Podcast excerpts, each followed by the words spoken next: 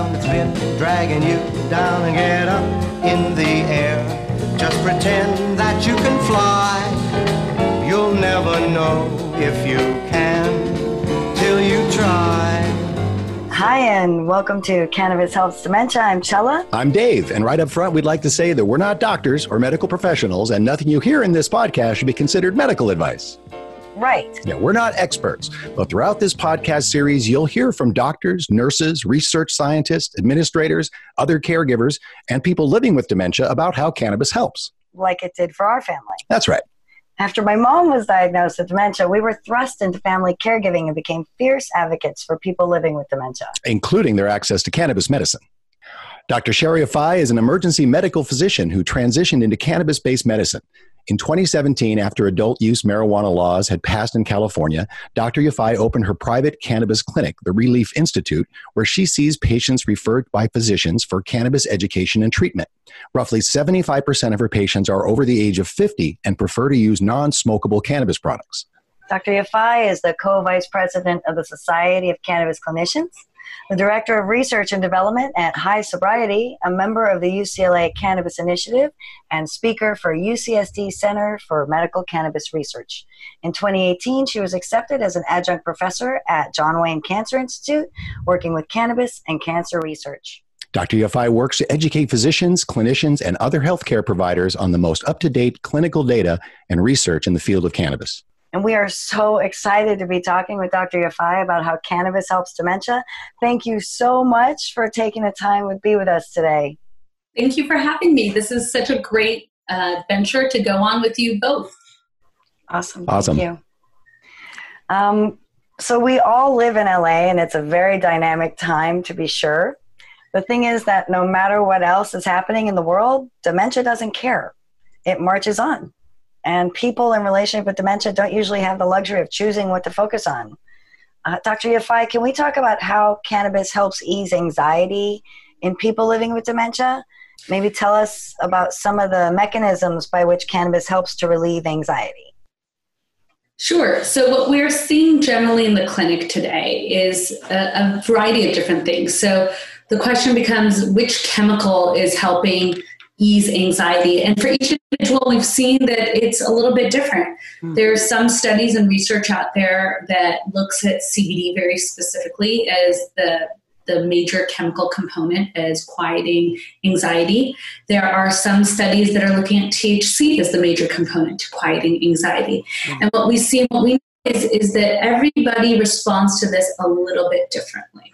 So part of that is also what, you know, what we're allowed to do research on. And this is a really challenging time for a lot of scientists and physicians right now because we keep wanting to go to the scientific literature to say, okay, you know, let's prescribe or let's recommend, you know, chemical A or chemical B or a combination. And we're really stuck because the federal government has created this really awkward place where we can't do great research or gather great data because of the rules and regulations there. So, one of the studies that we're looking to do right now, and I think I mentioned this to Chella before, is, is looking at anxiety in patients with Parkinson's disease. And Parkinson's disease and dementia actually tend to be a little bit intertwined because we know that Parkinson's patients have a higher tendency or rate of dementia than the average individual. We also know that Parkinson's patients have a higher tendency towards anxiety, and that sometimes anxiety can pre can come up about five to 10 years before your Parkinson's diagnosis. Mm-hmm. So all of a sudden, you know, in your 40s and 50s, you're now dealing with a lot of anxiety issues that usually in your 40s and 50s, it's not the time where people get diagnosed with new onset anxiety. Hmm. So now we're, we're, we're taking a look and moving forward, hopefully, with a study looking at CBD very specifically as a, a means to control anxiety, specifically again in Parkinson's patients or Parkinson's related anxiety. Hmm. So it's really nice in dementia to be able to use something during the daytime where we can look and see if we can help patients with dementia um, control this mild anxiety that they all kind of tend to exhibit. You know, because sometimes they look around themselves and they don't know where they are, they don't know who they are, they don't know where they're who they're with, and that can be anxiety provoking in anyone. Sure. Yeah. Um, we've recently heard that CBD in low doses can be stimulating in some people. What do you know about that? Absolutely. Um, I refer to CBD as like having a cup of decaf coffee. That's my usual analogy because I do find it to be awakening. Um, and that it mm. tends to be, you know, I think of, you know, if you, if we think of sativa and indica, those kind of ideas of what cannabis makes you feel like, mm-hmm. sativa tends to be a lower THC content and maybe some more CBD in it. Hmm. Um, whereas indica tends to be, you know, a, a, heavier THC content with some other terpenes, linalool, limonene, those other things that tend to be more calming or sedatives. Mm-hmm. But yes, CBD absolutely can be awakening, even if you think of it as calming your pain that makes you feel lethargic and makes you feel like you can't get up and move. We have patients with arthritis who are like, I, I, I don't want to get up and walk because my joints hurt by the end of the day. So it just makes me feel a little bit more tired. But when they use CBD based products, we find they can get up, they can move more, and they feel energized just by means of being able to do those things. Mm-hmm. It's yeah, and there's and there seems to be a lot in the press right now about arthritis and possibility of using CBD, and it sounds like that really might be. Although it, I suppose it has the anti-inflammatory process, you know properties of it, but that sort of disassociative stimulating effect that gets you through the pain is maybe part of it too, right? Correct. So there's a really great um, mouse model that uh, took a look at uh, arthritic mice. And what they did was they took a look at, I believe, four parts, if I remember correctly. One was the the size of the joint. So I'm showing like a like the circle diameter of the joint. And then there was also the amount of pain that the mice were in by means of movement. And um, and then afterwards, they unfortunately always sacrifice these mice, and then they take a look at the actual uh, joints and the inflammatory markers in the joint. And uh, on all of those parameters, they use topical CBD actually in mice. Mm. And in those mice, they found a great reduction in all three of those parameters. So they could say with confidence, at least on preclinical models, that CBD is very helpful in um, mice models of arthritis. And uh, with my patients as well, things like things like a topical CBD combined with an oral CBD does really well for a lot of arthritic patients. And hmm. I like to consider it as sandwiching the pain. So you can get around it both from your blood and then uh, from the top where you get really into the joint where there's not a lot of great blood flow sometimes, especially with arthritic patients. So you can try and get it to, to your joints from both both directions. Awesome. What sort of dose is an average dose? Is there an average dose for CBD orally for arthritis? Chella, that's a great question. So, this is a big topic of discussion. And actually, I'm going to take it back to a NIDA based discussion. So, the National Institute of Drug Abuse recently put out an article and said I believe it was Nora Volkow, if I'm not mistaken. She, she put out an article and said, hey, do we need a standardized dose for THC, CBD? Do we need to have these kind of standardizations and dosages? And absolutely we do. Just like we have standardized doses for Tylenol for pediatrics, you know, acetaminophen for adults, uh, any sort of NSAIDs for adults and children. And we need to really draw a line and say, hey, you know, for pediatrics, we really need to go weight based dosing like we do almost all other medications. Mm. Whereas for adults, we can really have a little bit more of a window. Um, for we need to have discussions about weight versus gender. You know, do we know um, Ziva Cooper has done a lot of really good research, and I believe she's undergoing another research um, uh, grant based approved research on gender uh, differences. So mm. women absorb this differently than men do. Mm-hmm. Uh, we absorb it differently with and without food. So with food, you absorb more of it. Without food, and a lot of I, I, a lot of people on the internet and a lot of um, the general public who are cannabis aficionados, they all say the same thing. You know, oh, it definitely hits me after I eat, you know, X, Y, or Z like the mango, the mango myth. Right. a lot of these myths are based, you know, loosely on something, right? Some kind of truth. Right. And so, you know, there's a reason why it's mixed into chocolate, right? Mm-hmm. It's a nice fatty base oil, a, nice fatty based product, and we absorb it better with fatty based foods. So that's a really great reason to use chocolate. As mm-hmm. as your base, right? It, you know, there's a reason why it's not mixed into Quaker oats, right? It's because it's not going to get absorbed. And, and trust me, people have been trying this out, you know, left and right in every which way possible. Because the best part about cannabis is is the the fact that we have millions of people who have been uh, putting in their own creative juices in this and have really been bringing up the game without us even trying, right? Without even having scientists involved for so many decades and centuries, mm-hmm. we've really been able to get to this point where, hey, there's a reason why, you know, we can say actually that CBD, if you if you've kind of overdosed or taken too much THC, maybe you should try having a little bit of CBD tincture on top and it'll dampen the effects of the THC. I mean, I first read that idea on some blog post somewhere, mm. and in fact, you see it play out in medicine. Right? Really? So that is it is some that's that's a measurable effect that you can see in people. It, it will bring counteract that uh, paranoia or that overstimulation of uh, the, the, from the THC. Absolutely. And it works really nicely in all these different ratio meds where mm. you know, if you use 20 part CBD to one part THC, you're not going to feel the THC, right? Right. If you use a four to one ratio, four part CBD to one part THC, you're not going to feel the THC in it. And it's because it has this dampening effect on the THC. Now, that being said, if you've taken 20 milligrams of THC and you're a novice user, and you want to try putting some CBD in you, you probably aren't going to be able to get enough CBD in you to, to counter those effects. And you probably will need a little more help than the average bear. Um, which in that case, I would suggest going to the emergency department and getting pharmaceutical-based medications to quiet that down. If that's the if that's what you need, yeah. Well, well, you know that certainly seems to be the what you're seeing as far as an increase in emergency room visits in the legalized states. Are these new people who are trying a little bit too much than they should, haven't gotten the right advice, and they end up with a little bit too much uh, overstimulation and end up in the emergency room? Always go home uh, eventually, uh, you know, safe and alive live, but uh, that can be it certainly can be disconcerting if you're if you're not used to it or not aware that it's coming, and blows many people out of the water. And it turns out, looks like Brownie Mary might have been right all along with a little bit of chocolate brownie to get your medicine in uh, more most effectively, right? Right, that's exactly right. So, so the key here is a little goes a long way. Well, that's actually what I wanted to ask you about. We uh, we recently spoke to uh, Eloise Thiessen, nurse practitioner, and she has been working with a number of dementia patients.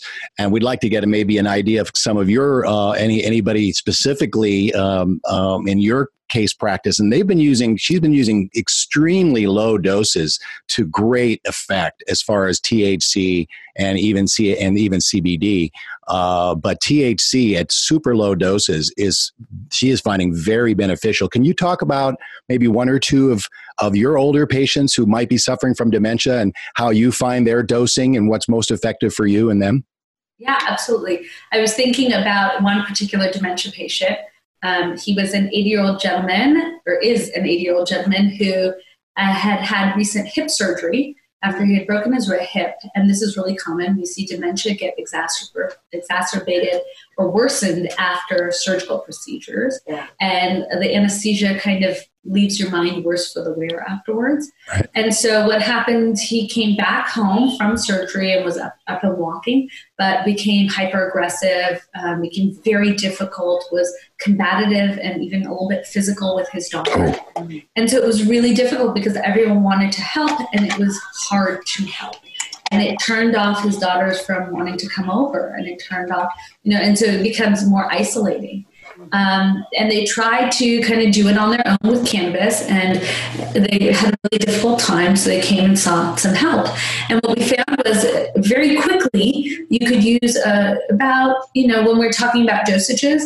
I find that about 20 to 30 milligrams is going to be about a standard adult size dosing to start um, for the daytime usage. But that's something really that you want to be conscientious of other medications that are involved, um, what else is going on in their lives, etc. And that's where the good history and physical exam comes in. And then, so we adjusted to start him on some CBD during the daytime to just give his mind a little bit of calm and peace. And then switched over to giving him a little bit of THC at nighttime. And a little bit is really you're talking about half a milligram of THC to two to three milligrams of THC. Yeah, that's the dosing that uh, Nurse Thiessen was talking about. That was really kind of remarkable. Yeah, it, right, exactly. So, so um, when NIDA or National Institute of Drug uh, Administration, when they're talking about you know standardizing standardizing THC dosage to five milligrams of THC, we have to be able to say, hey, that may be for a 20 year old a standard recreational dose to get them to hallucinate, get them to feel mm-hmm. good, get them drunk right? In essence, because that's what they're looking for. Right, some type of intoxicating effect. Right, that because that's what a 25 year old, let's keep it within legal limits, a 25 year old is looking for. But when you're talking about an 80 year old with dementia, you do not want them to hallucinate. You do not want them to be unstable on their feet or feel wobbly or feel drunk because they will fall and injure themselves. Mm-hmm. Right. And so that's where we really have to create this divide between what are we talking about medically and what are we talking about recreationally? And we need to create an understanding that the two are not the same. Mm. Certainly, it has to do with probably intent and goals, essentially. Um, you know, and, and it's just I, I, find it fascinating that you know if, if compare, they love to compare cannabis with uh, with alcohol, and oh, it should be regulated like alcohol. But you know, nowhere in the world, the, the, I guess back in the day, people were like, "Oh, alcohol is good for you," you know, use it for this. Uh, but it's they like, and they still are. but here we are. You know, if you use this tiny amount of dose, it's medicinal value. And but but if you want to have a good time, you just you know add this much to it. Ex- this experience, you get this, and they're both beneficial to some degree, uh, whether it's relieving anxiety or uh, you know getting that euphoria that uh, enjoy you know it lifts your life or gets you to a point where you're no longer agitated and you can sleep and you can uh, and, uh, and and we also got uh, that information that yeah you don't necessarily want all dementia patients on a on a high dose of THC uh, especially in, at certain points of the dementia uh, where they're already being challenged by stuff going on in the brain that's not necessarily uh, normal that they can understand them hallucinating because it may make them feel even more agitated and even more aggressive. And so going back to this patient of mine, what the best the best outcome of this was that we got him to a place where he was feeling good not being physically aggressive with his daughters, and they could rekindle their relationship and really allow for him to have a more of a normal interaction with his his intimate family. That's so it important. Was, it was such a blessing, and then at the same time, we could limit the amount of um, psychoactive medications like Haldol, like Ativan, like Benadryl, where these things are, you know, they would knock him out for hours on end, and the family didn't love that either. I mean, nobody does, right? You don't, want, um, you don't want mom or dad to be gorked. You want them to be at their best. And falls too. Falls are part of that as well. Over. I'm sorry. Could you tell us again what dosing this particular patient was using? Sure. So he was on roughly 30 milligrams of CBD uh, about three times a day and mm. about one milligram of THC at nighttime. One so milligram. Was, that's amazing. Yeah. So it was a. It was just he just needed kind of a touch to help him fall asleep and just not get agitated.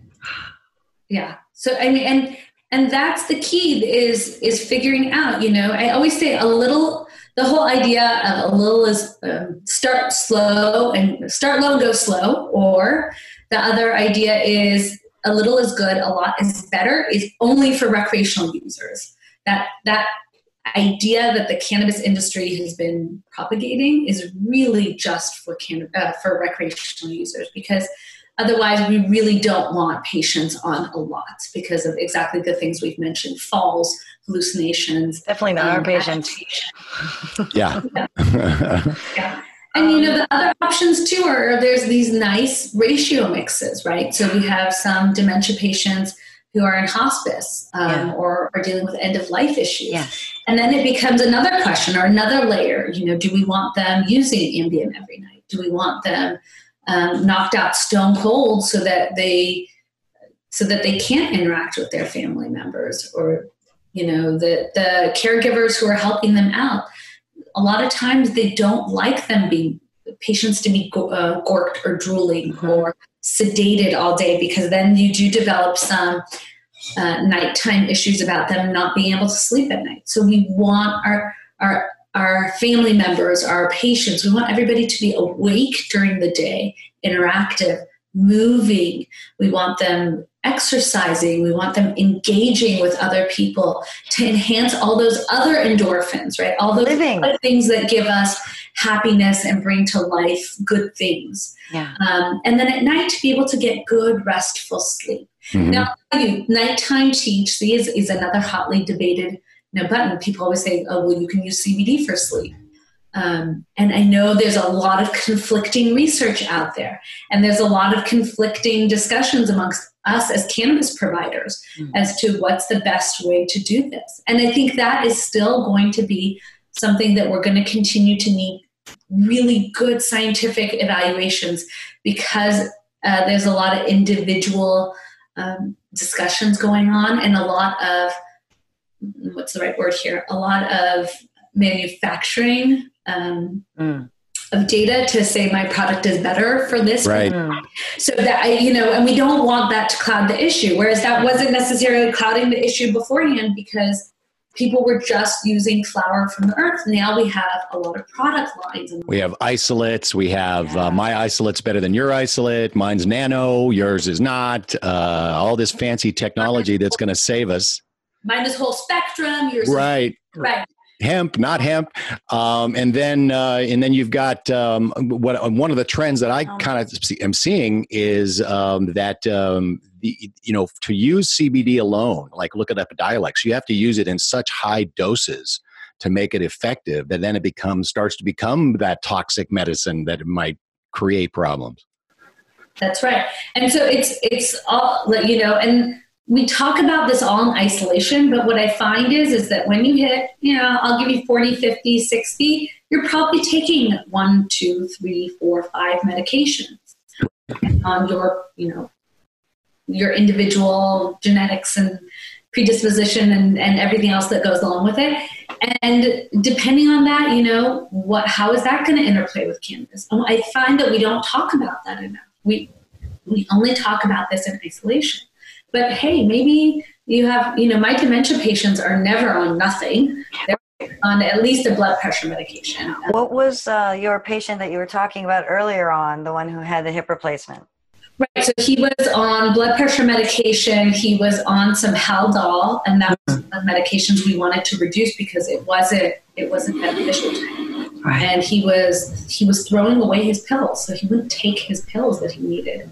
Um, he did. He was in pain as well, so he had some narcotic pain medication that he was refusing to take as well. And but he wasn't able to move because he was still in pain.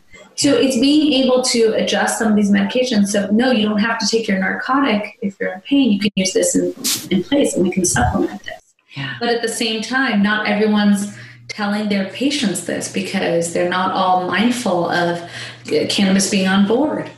Yeah. Right. So one of the things that we need to really educate our practitioners on and our physicians and our medical providers who are writing regular prescriptions is, hey, listen to your patients. If they're planning on returning to use cannabis, this is important and you want to reduce the amount of narcotics that you're prescribing for them because um, Ziva, I'm going to mention Ziva Cooper again. She's done some really great research. Ziva Cooper did a great article on showing that you could use 50% of, of a narcotic plus THC and have a synergistic effect on pain. Awesome. That's you know every doc, I you know every doctor should be on board that.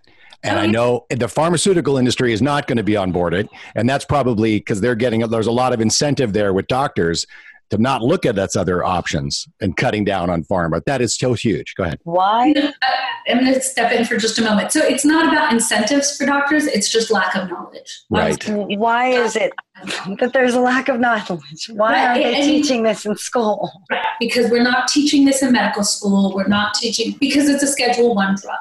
I mean, the, and and let's let's go back to what's going on in the outside world today. Not to date what's when we're recording this, but we are actively having you know protests, riots, uprisings, um, of it, and and the Black Lives Matter movement, which is you know near and dear to my heart. And one of the reasons it's near and dear to my heart is because of the fact that the cannabis movement came out of this. Yeah. And, and let me backtrack and explain all of this. So, in the early 1900s, the reason why cannabis or marijuana was prohibited was directly related to African Americans and Hispanics, specifically Mexicans. Okay, so let's go back and talk about why this all happened.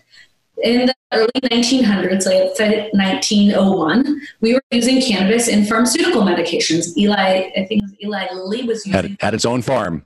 And it's right, and their yep. own farm, and it was actively being put in, you know, sleep medications, cough syrup, you know, everything, and then some.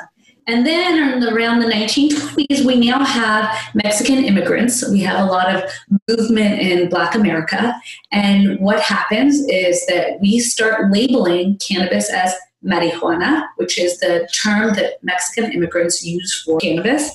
And what we start seeing is there's all this propaganda about how it makes Mexicans crazy it makes African American males violent and prone to raping white women. This mm-hmm. is where all of this centers around. Mm-hmm. And we created this sense of, and this, this really horrible idea that African American males are violent, aggressive, and rape and rapey. I don't know a better word for that. Uh-huh. Um, and that Mexicans are crazy. And the, one of the reasons why is because of cannabis. Right. And so all of a sudden, we see the Marijuana Prohibition Act coming into play in the 1920s. And all of this stems from complete and utter racism. And it has come through even till today, where we're seeing these things open up and we're seeing recreational and medical laws open up in all these different states. We now have 11 states that are recreationally legal to use cannabis, and we have 33 states that have um, both medical uh, med- some type of medical laws for cannabis. Right. What is still going on today, and there's this great UCLA research on this, is that African Americans are still 3.6 times more likely to get arrested and put in jail for marijuana possession of marijuana. Yep. And this plays into you know Black Lives Matter because why are we imprisoning people? You know, we can imprison white Americans, we can imprison anyone, right, for this exact same things, but we're not seeing it. We're seeing it disproportionately done towards our Black American um, companions, our Black American um, citizens, and this is not okay. This is something that has has propagated the idea of oh, you know, I, I and I'm disheartened to report this, but you know, one of the things I hear is, oh, George Floyd died because he was intoxicated. Mm. And, you know, it, it, we see plenty of people. You know, I work in the ER. I see people come in drunk, intoxicated, high. You, you name it, I've seen it. Night and day, we take care of those people because we understand that this is number one, an illness, right? This is number two, it can be accidental. And number three, it's not hurtful to other people, right? It's hurtful to oneself, it's not hurtful to somebody else. Yeah, you ever seen Philly after after the after they win a big game? Uh, there's a lot of drunk angry white people or happy white people out in the streets causing mayhem. That's so, right. and right. just and a couple of points on what you what you mentioned is uh, and that you know tying it to what's going on this week. Uh, you know. Public consumption of cannabis, although it may be legal in 11 states, public consumption is illegal. So if you're at these marches, if you're at these things, someone brought up, said, oh, well, they're going to use that excuse if you're smoking weed, they're going to use that excuse to uh, to, to, to you know detain you or otherwise use their police powers. And also, Alex Berenson, our one of our favorite prohibitionists currently, it was directly correlating cannabis use to what's going on in the streets right now, uh, which is you know complete nonsense and a continuation of how how we got to where we're at today. Um, so you have both points uh, taken uh, to to see where we're at. And policing in general was created to control black you know blacks you know slaves that are based or non-slaves you know to control the back escape slaves and the black population. So we have a history of where policing came from expanded in the drug war. You and you hadn't even gotten to the drug war in yeah, the 70s let it go. Yeah. I mean, there's there, there's so much that we we could talk about and how this is all interlaid into one another mm-hmm. and how unfortunate it is. And uh, you know, I um, I'm so torn with everything that's going on about how to how to help and how we can all be a part of this. But I think the most important thing we can do is, acknowledge, you know, where this all came from and and how it's changed, you know, the perception of cannabis, how it changed the perception of marijuana, and you know, whose backs we're stepping on to get to where we are today. You know, we, we've stepped on people's backs to get here in the cannabis industry. And it's important to acknowledge that. Um, you know, when I first started in all of this back in 2017, uh, at, right after you mentioned, right after legalization here in California, I remember going to a big cannabis conference in downtown LA, and there were about a thousand people, uh, almost all white American, great people, wonderful people, but there was probably about three to five black men. Uh, there was one black gentleman that was uh, a very famous person that was encouraging use of a brand, and then there was about four or five others. Now, I was leaving this conference, and I took an Uber back home. And in the Uber ride, the, we started chatting, and he, um, it was a black gentleman who was the, the driver, and he was like, What were you doing? And I was like, Oh, well, interestingly enough, I was at a cannabis conference. And he said, Oh, oh, you got to be careful. You know, they'll they'll put a black man in prison. I uh, half my relatives have been put in prison for that stuff, so I stay as far away from it as possible. And you will never ever hear that discussion in in white America. You will never hear that kind of fear in white America about using pot right there's there's no fear about smoking pot there's no fear about oh my cousin was put in jail because he smoked pot and the police caught him. Mm-hmm. You know, I, I can tell you how many college friends I had who were smoking pot, who were smoking pot in high school, and there was zero fear that they would be imprisoned for it. 0 mm-hmm. And yet, you know, a gentleman on the streets, you know, just a regular old conversation, and you could, it was palpable how his fear was around this, even though it could be beneficial to his, you know, potential future yeah. as a potential medication. Exactly. I was going to say health for his health. Yes. Um, black and brown people and women are disproportionately impacted by dementia. And if we could get the um, propaganda broken down, the stigma broken down around cannabis, we might be able to get them more help. Right. And I think it takes things like this podcast to, to shine a light on where it can be useful and where we can actually reduce other medications that are harmful to patients right? We, t- we you know for a, a, lot of years we've been talking about the opioid epidemic and, and, the solution or a cure for the opioid epidemic and this is staring us in the face. Oh yeah it's it's so much there's so much science is coming through about that and every state has We're not uh, fast enough I know, I know. It's just, but just, well, it's not really science. It's just the statistics of the numbers of of how the opioid prescriptions are dropping in the states where it's legal and med- medically or recreationally. It's just, it's it is staring us right in the face, and, and it's just and our, criminal.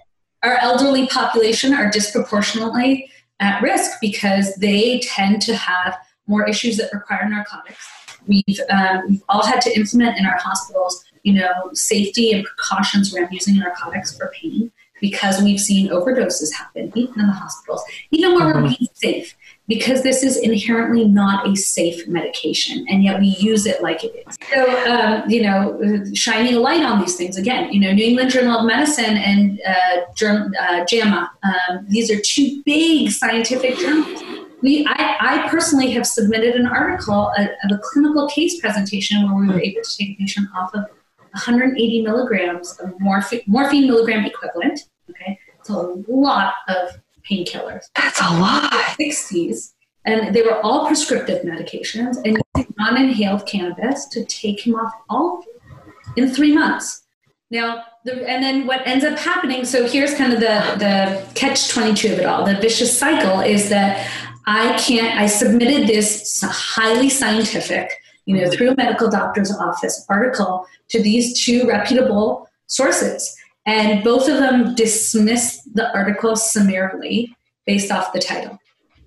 Mm. Okay. And the idea that we can dismiss this. And then, you know, what ends up happening is, is when I talk to my colleagues, my physician colleagues, about using cannabis as an alternative for pain management, they, they all say the same thing well where's the science where's the data where's the literature and i and then it's you know well there is no data in science and literature because they won't allow us to publish it yeah. so you know and then and then you go one step further and you say well on a national level they won't allow for you know more research because there's no individual case presentations and there's no clinical case studies um, presented in any of the literature and you say well that's because the individual cases are not being allowed to be reported So, how is it that we're going to change? And at some point, someone has to say, hey, there's got to be a change here.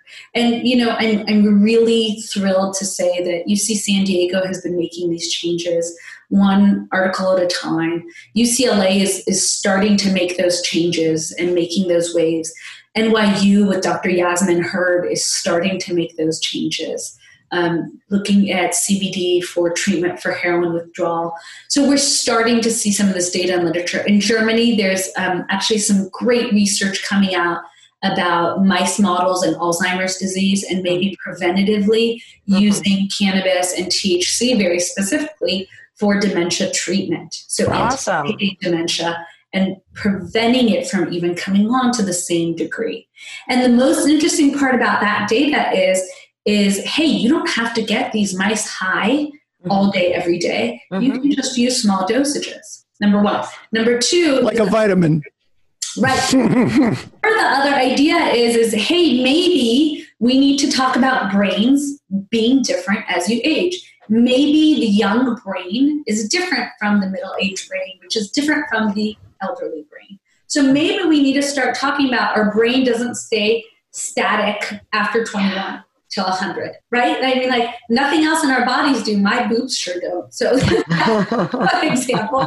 But, on a side note, I mean, everything changes. That our bodies, you know, stay the same from the age of zero to 20, or, or are growing between zero and 21. And then after 21, we stay stagnant or static is is false. Oh and your brain is all is right as soon as you're like 20 your brain is already starting to shrink right and so you you're you're getting this idea of like you know maybe we need to take a second look at the second phase of life right? Maybe our, our we have phases to life and our bodies and our organs and mm-hmm. our different structures aren't just you know one shot fits all. Mm-hmm. and so maybe we need to take one consideration for up until 21 we need to take a different consideration of maybe let's throw out a number maybe after 45 maybe that i don't know. For me it was 42 just saying Right, right. And maybe we just need to take, start taking a second look at these things. And yeah. maybe we need to start throwing ideas out there because we can't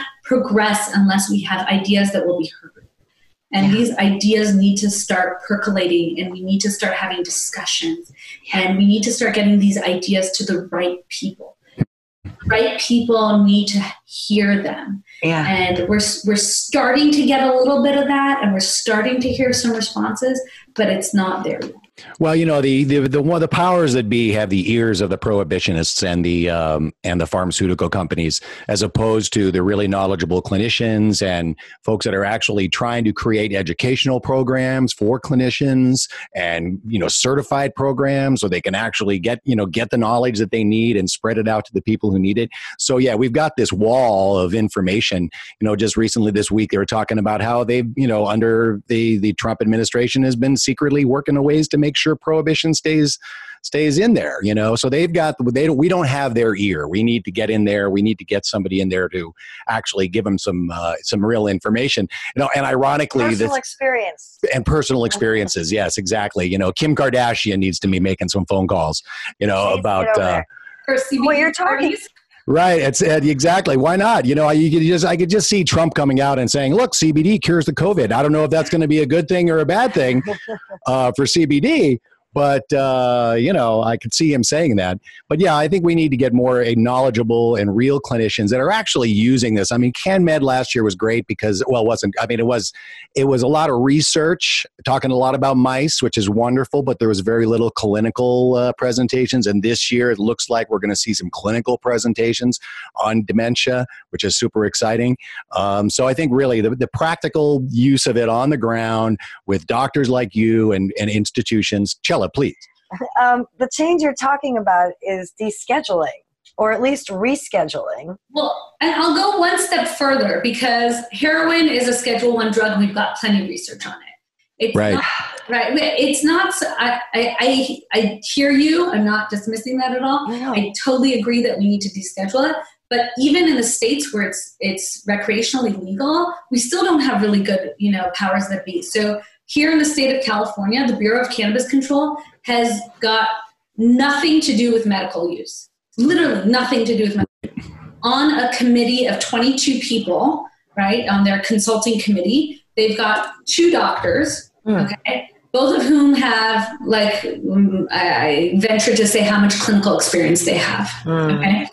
Um, so we need to start even here, right? Even here in California, where we think we're super progressive, and we've got no medical protections in place Yeah. here in California No. for patients. So uh, patients are still paying 25 to 30 percent taxes on their medication, where they pay zero taxes on a pharmaceutical prescription medication.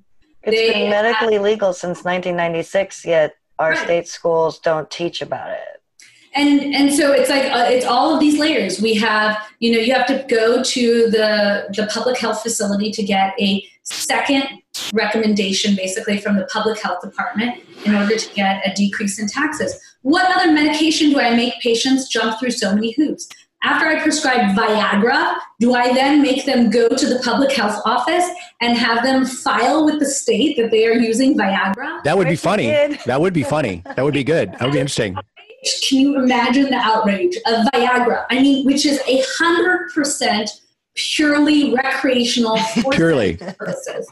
I mean, it is for no other reason, right? So you- Wow. I mean, if we True. compare these things to the right, the right analogies, right? We don't, and we don't have people even in the state of California appropriately addressing this. The Medical Board of California, as wonderful as they are, and I really think Kim Kirchmeyer has done an amazing job in terms of, you know, allowing for a lot of cannabis flexibility. I think there's a lot of room to grow. And I think somebody has to take ownership between these two groups, between the Bureau of Cannabis Control and between the Medical Board of California. Somebody has to take ownership for cannabis regulations in the medical field, and nobody has. Well, they've, you know, Busy? 64 destroyed medical, and I'll turn it over to Cello. It's 64 dec- destroyed medical. Uh, the legalization that Dennis Peron did in California destroyed it, and now what we have is a. Our, in order to get a card, it's so difficult to go and get a card. It, it's costly. I mean, the number of medical qualified medical cannabis patients is like six thousand in California, or some absurdly low number that actually have a card that saves you that uh, that taxes.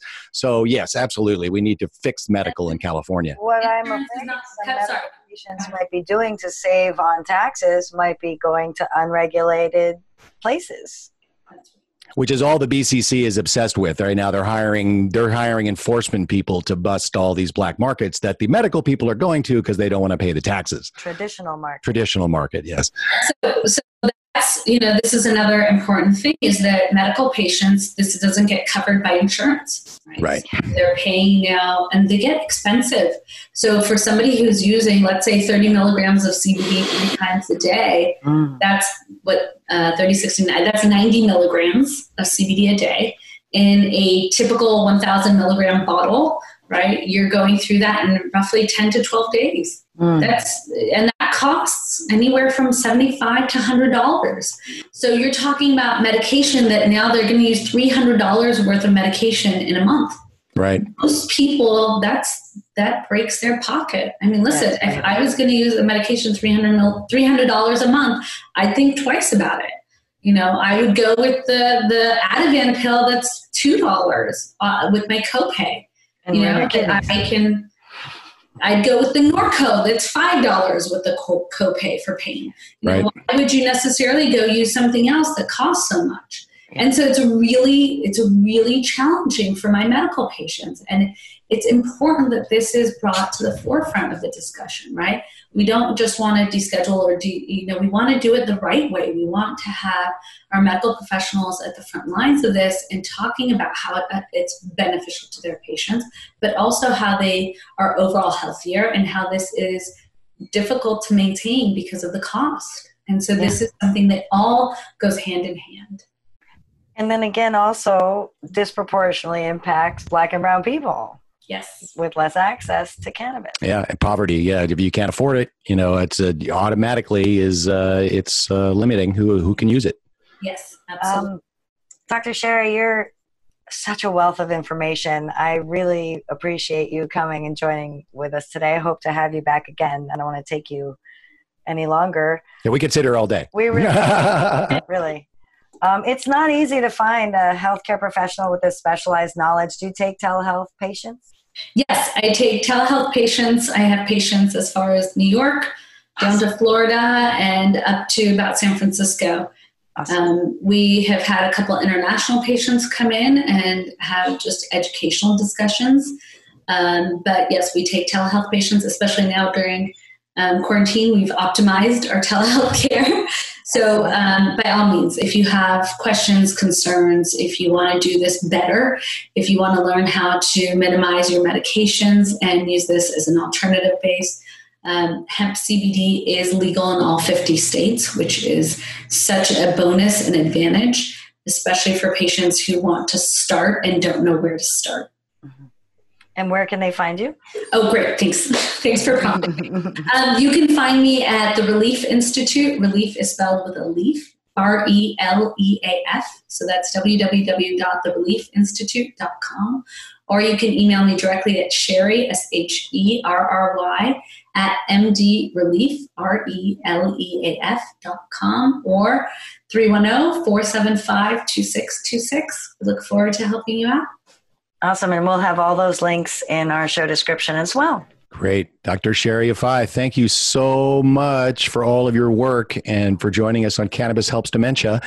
And uh, we hope definitely to talk to you again, especially as uh, the results of uh, you get your get, get your uh, study going, and as the new results come in from Germany, we'd love to talk to you about that. As as new information comes in, and we learn more about how cannabis can help dementia. I mean, uh, the pandemic uh, goes on, the um, the people are in the streets for justice, but Alzheimer's and dementia continue as well, and people are in need in these times more than ever. Especially not just people with dementia, just people that are anxious and you know, and he's full of anxiety, you know, cannabis is an option, and and uh, it's great to know that people can contact um, great doctors like you who know this and can can guide them on their journey with plant medicine.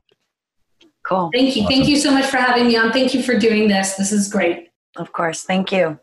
Thanks for joining us for Cannabis Helps Dementia. Be sure to download and like us on Spotify, iTunes, or your favorite podcasting network. And please share this podcast with anyone you know in relationship with dementia. Do you want to tell your story of how cannabis helps dementia? Visit Anchor FM slash Cannabis Helps Dementia to leave us a voice message or drop us a note and connect with us on the socials. Check out the Society of Cannabis Clinicians website to find real medical professionals familiar with cannabis medicine in your area. Because you remember, we're not doctors, just family caregivers turned advocates. And don't forget, download, like, and share what you learn. Cannabis helps dementia. Why don't you get wise? Get up and get out. Get rid of that frown that's been dragging you down and get up in the air. Just pretend that you can fly. You'll never know if you can till you try. So get out of your rut. Be able and strong. Give vent to that intent you've had pent up for so long. Come on, come on up and see.